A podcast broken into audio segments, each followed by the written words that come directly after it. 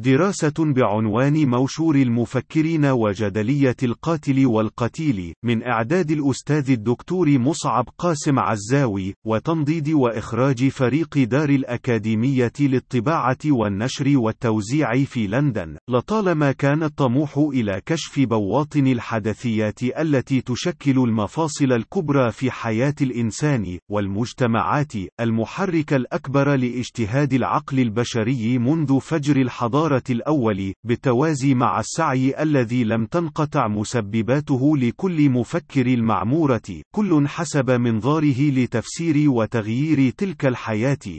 وقد لا يبالغ القائل في اعتبار التراجيديا السورية المتقيحة تلخيصا مكثفا لمعاناة الإنسان الكوني المشخصة في تغول الأذرع العسكرية الضاربة للمصالح الاقتصادية وما يستتبعها من اشتراطات جيوسياسية للشركات الكونية التي تحكم العالم من خلال وكلائها من السياسيين المصنعين بحذاقة سواء على طريقة أوباما أو بفضل فظاظة على طريقة بوتين وترامب على كل طموحات المقهورين في أرجاء الأراضين في تحقيق الحد الأدنى من الكرامة الإنسانية والعيش الكريم والعدالة الاجتماعية وهي خلاصة طموحات كل المنتفضين في غير مكان في وجه الرأسمالية النيوليبرالية المتوحشة التي تكاد تلتهم الكرة الأرضية لتلفظها هشيما بيئيا غير صالح للحياة في المستقبل المنظور وركاما مدمرا من الناحية الاجتماعية والروحية والاقتصادية في إطار سعيها المحموم لتحقيق الربح السريع وتعظيم الثروة بغض النظر عن الأضرار الجانبية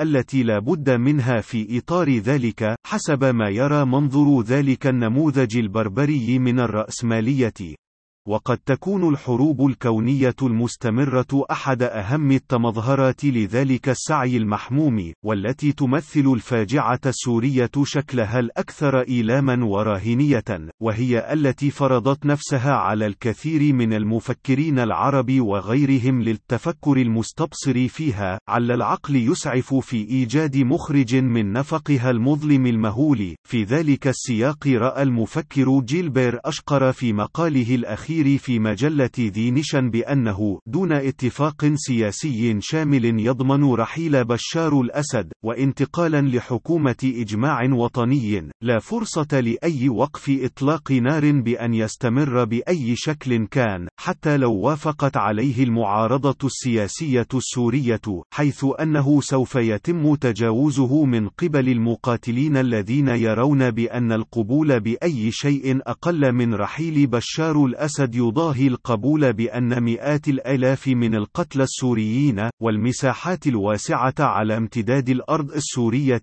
التي تم تدميرها كانت كلها تضحيات من أجل اللا شيء وهو توصيف يتسق مع تحليل المفكر طيب تيزيني الذي لخص التراجيديا السورية بحكمة الفلاسفة المعلمين بأنها جدلية القاتل والقتيل القاتل الذي يرغب في استنفاذ قدرته على إحكام إحكام قبضته في إنهاء القتيل من طرف، والقتيل الذي لا يجد له مخرجا سوى الموت دفاعا عن كرامته الملوثة بالدماء وفق معادلة النصر أو القبر، وهو حقا تصوير ثاقب تطابق معه إلى حد كبير تحليل المفكر نعوم تشومسكي في مقابلة الأخيرة في صحفية تروث آت حول سورية، والتي رأى فيها إضافة إلى ذلك بتعقد البعد الجيوسي الجيوسياسي للأزمة السورية باعتبارها مكسر العصا بين الأقطاب الدولية المتصارعة على النفوذ كونيا، وعلى حساب دماء السوريين وحيواتهم فقط، والذي لا مخرج منه إلا بتبني منهج واقعي سياسي يوحد كل قوى المعارضة السورية الحقيقية، ويأخذ بالحسبان قدراتها الفعلية، وموازين القوى التي تحكم قدرتها التفاوضية، في سياق سياق أي اتفاق دولي مجحف بحق الشعب السوري المظلوم قد يلوح في الأفق المنظور عقب انتخاب ترامب رئيسا للولايات المتحدة.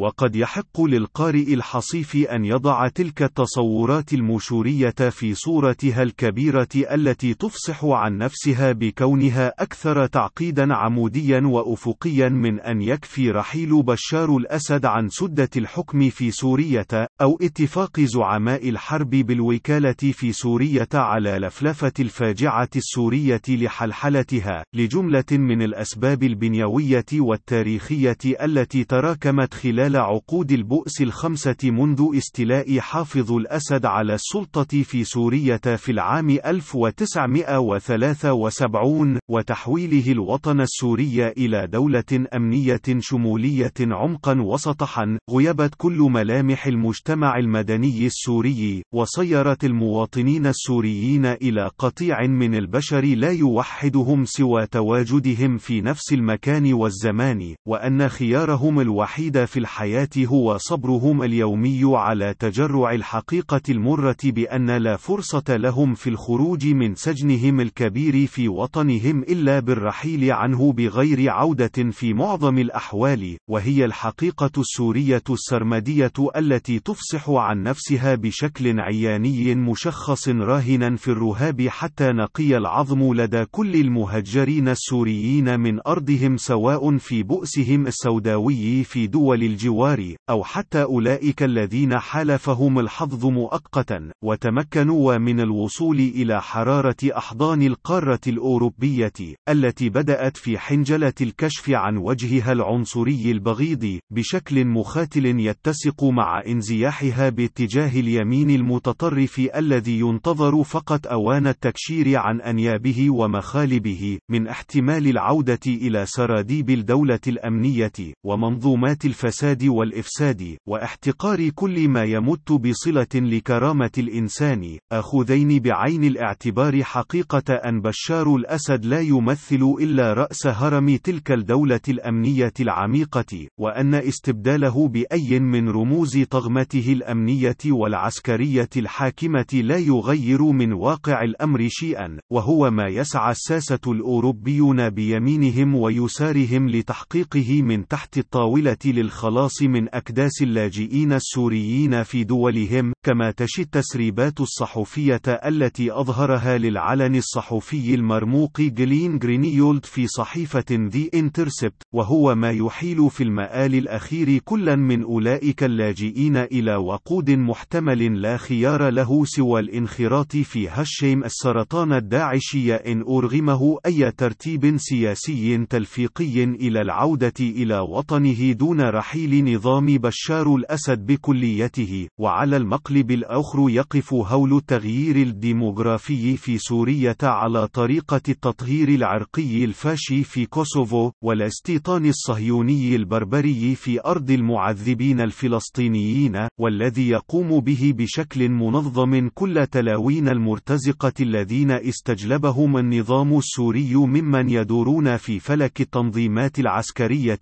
أو شبه العسكرية التي تديرها إيران في العالمين العربي والإسلامي، والذين استوطنوا في بيوت وأراضي السوريين المهجرين، وبدأوا بالإستحصال على الجنسية السورية بغير حق أو عرف، وهو ما يشي بتعقد التناقضات الاجتماعية والديموغرافية على المستوى المحلي المصغر في كل زوايا الجغرافيا السورية، بما يجعل من الصعب تصور إمكانيات حلحلة التراجيديا السورية برحيل بشار الأسد دون نظام دولته الأمنية العسكرية. وإلى حين تحقق ذلك يبدو أن جدلية القاتل والقتيل سوف تظل الفاعل والمفعول به في الجحيم السوري المتقيح. لندن في الرابع عشر من ذي الحجة 2016